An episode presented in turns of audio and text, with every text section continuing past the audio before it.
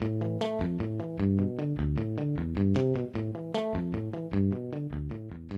everyone, I'm Thanos Davelis, and welcome back to The Greek Current, a podcast by the Hellenic American Leadership Council and Kathy Kathimerini, where we highlight the top stories of the day every afternoon with analysis from guest experts, policymakers, journalists, and HELC staff. A few months ago, the State Department pulled its support for the East Med gas pipeline that would bring Israeli and Cypriot gas to Europe via a pipeline from Cyprus to Greece, a move that had broad diplomatic support in the region. In a recent op ed in the National Interest, Michael Rubin argues that this decision by the Biden administration neither furthers national security nor combats climate change. Instead, it deliberately undercuts European gas alternatives as the continent looks to wean itself off Russian gas and oil, empowers irredentists in Russia and Turkey, and diminishes America's reputation in Europe. Michael Rubin joins the Greek Current to discuss his latest piece and explain why it's time for the Biden administration to reverse this decision and go all in on the East Med pipeline. Michael Rubin is a resident scholar at the American Enterprise Institute and a former Pentagon official. Michael, welcome back on the Greek Current. Thank you, Thanos. Michael, a few months ago, the Biden administration issued a non paper reversing its support for the East Med gas pipeline. Given Russia's invasion of Ukraine and Europe's dependency on Russian energy, has this proved to be a serious diplomatic misstep? It has been an absolute diplomatic misstep, but you know, the nature of this is that there's nothing other than the Biden administration's own pride which is preventing them from reversing the decision. When the Biden administration did this, Russia hadn't invaded Ukraine. Some of the concerns about overdependence on Russian gas and pipelines coming from Russia were dismissed by critics as too theoretical. Now we know that the problem was real, the threat is real, so it's time to reconsider the East Med pipeline. As you write in your piece, you know, support for the East Med pipeline was pulled because state deemed the project commercially inviable. You noted that this was a misguided decision. Can you get into the details of that?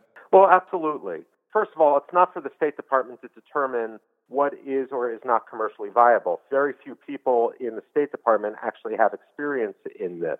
Second of all, that you've got a situation where, with the price of gas increasing, the price of oil increasing, things which may have been deemed not commercially viable not so long ago suddenly appear very commercially viable. More importantly, when we look at some of these pipelines, the issue shouldn't only be what's commercially viable or not, or what's the best commercial deal or not. We now see that ideology matters, and overdependence on Russia, or for that matter on Turkey, allows those autocratic states to blackmail us.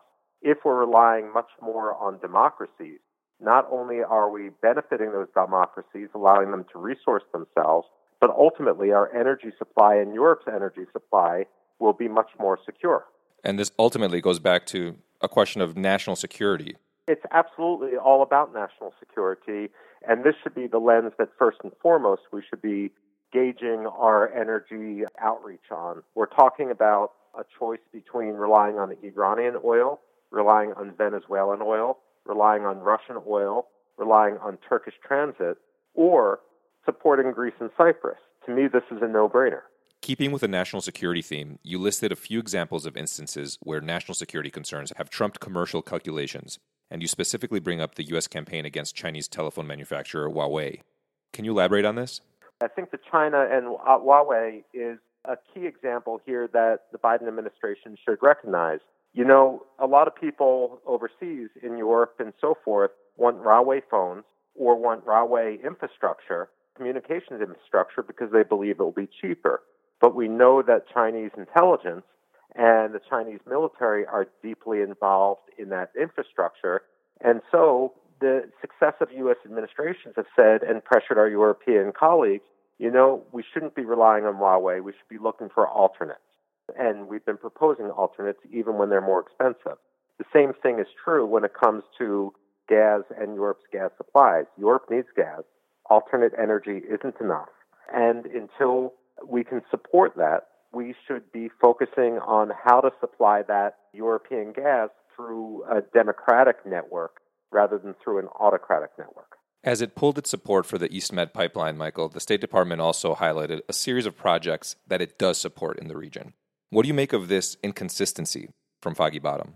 Well, first of all, when we're looking at some of the projects, we need to keep in mind that sometimes the lobby within the State Department that seems to always want to bring Turkey back into the fold is willing to cut diplomatic and commonsensical corners in order to do that. And so when we're talking about reviving trans Turkish pipelines, that ultimately won't solve the problem of an over reliance on dictatorships. I mean, the Russian dictatorship is bad enough, but you know, the Azeri dictatorship and Recep Tayyip Erdogan's dictatorship in Turkey aren't far behind in terms of, for example, Turkey's support for groups like Hamas. And the fact of the matter is, there wouldn't have been an Islamic State fighting in Iraq and Syria if Turkey hadn't provided them with logistical, if not material support.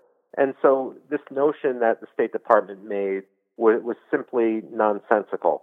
That said, you know, now is the time to incentivize the Development Finance Corporation in order to not put all our eggs in one basket and to look at other alternates also in the Eastern Mediterranean and Europe.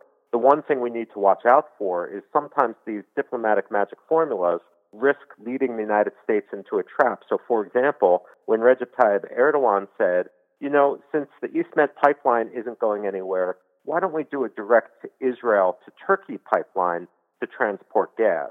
Some pundits may have said, you know, that's a great idea, but when you actually look at the map, there's no way to do that without violating both Lebanon's and Cyprus's exclusive economic zones. And so the State Department risks Erdogan tricking them into undermining the sovereignty of both Lebanon and Cyprus. That's not something we should do.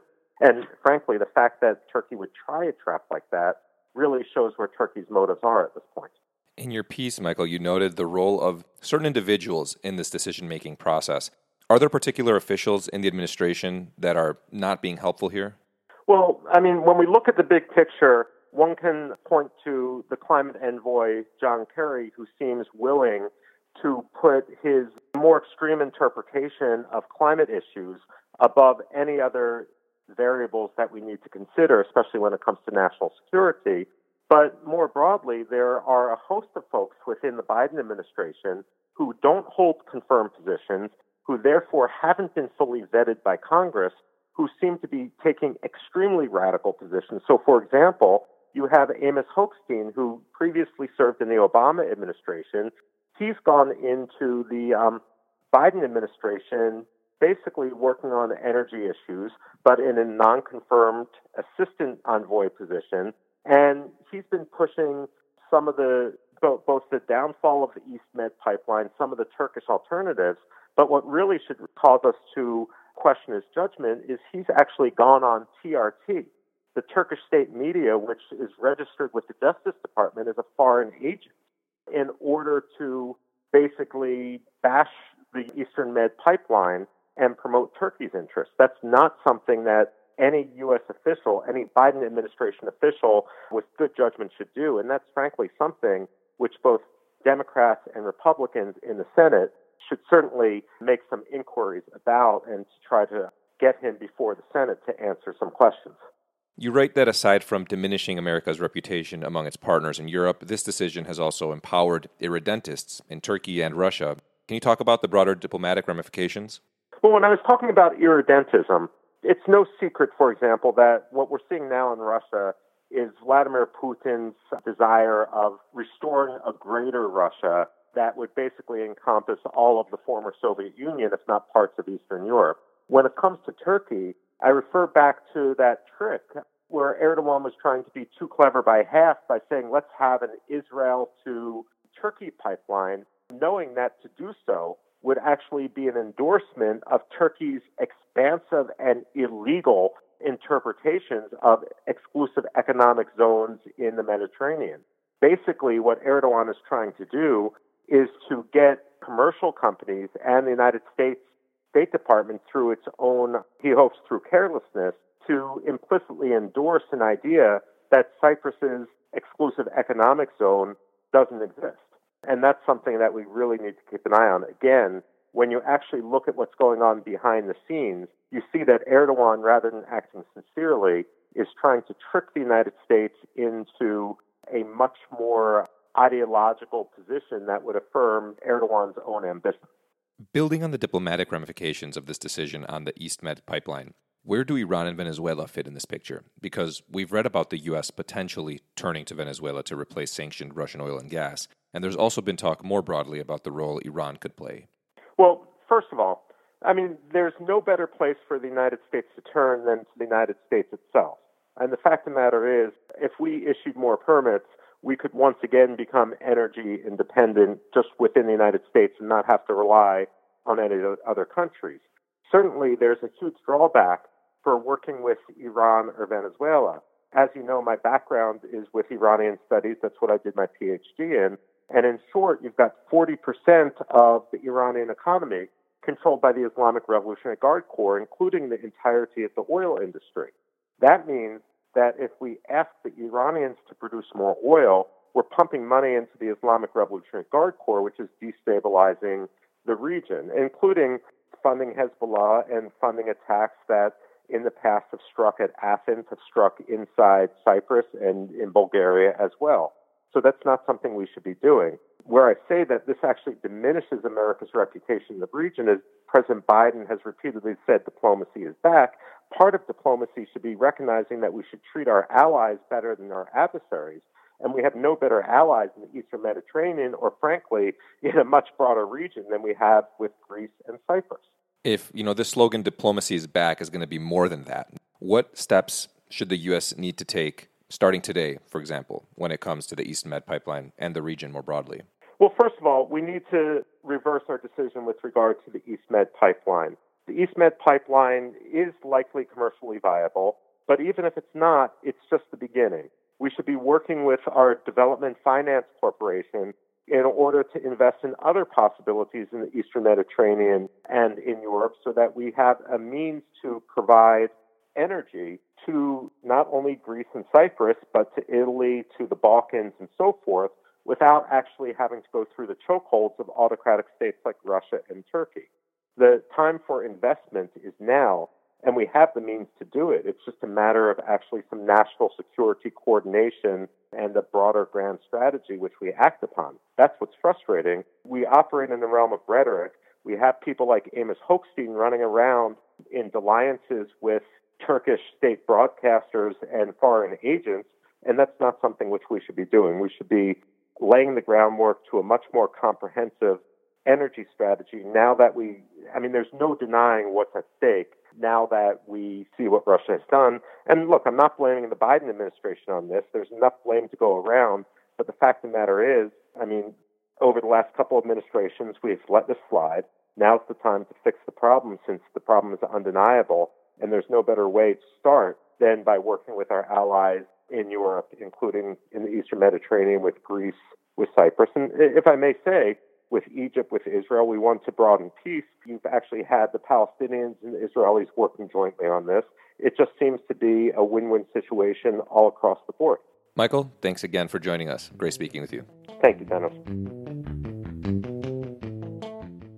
In other news, an appraisal drilling for hydrocarbons off Cyprus has reaffirmed a reservoir of high quality gas in an area licensed to ExxonMobil and Qatar Petroleum, the island's energy ministry said on Monday. The drilling was conducted by a consortium of ExxonMobil and Qatar Petroleum, which holds a license over an offshore area southwest of Cyprus known as Block 10. The Ministry of Energy, Commerce and Industry said in a statement that the joint venture will proceed with a detailed analysis and assessment of the collected data to specify the qualitative and quantitative characteristics of the reservoir, but also the potential of developing and commercializing the find. Cyprus previously estimated gas resources in the reservoir of 5 to 8 trillion cubic feet. Finally, Greece's consul general in Mariupol, the last EU diplomat to evacuate the besieged Ukrainian port, said on Sunday the city was joining the ranks of places known for having been destroyed in wars of the past. Manolis Androulakis assisted dozens of Greek nationals and ethnic Greeks to evacuate the ruined city since Russia's invasion of Ukraine. He left Mariupol on Tuesday and, after a four day trip through Ukraine, crossed to Romania through Moldova. What I saw, I hope no one will ever see, Androulakis said as he arrived on Sunday at Athens International Airport and was reunited with his family. Mariupol, a city of more than 400,000 before the war, has historically had a sizable population of ethnic Greeks. That wraps up today's episode of The Greek Current. Thanks for tuning in.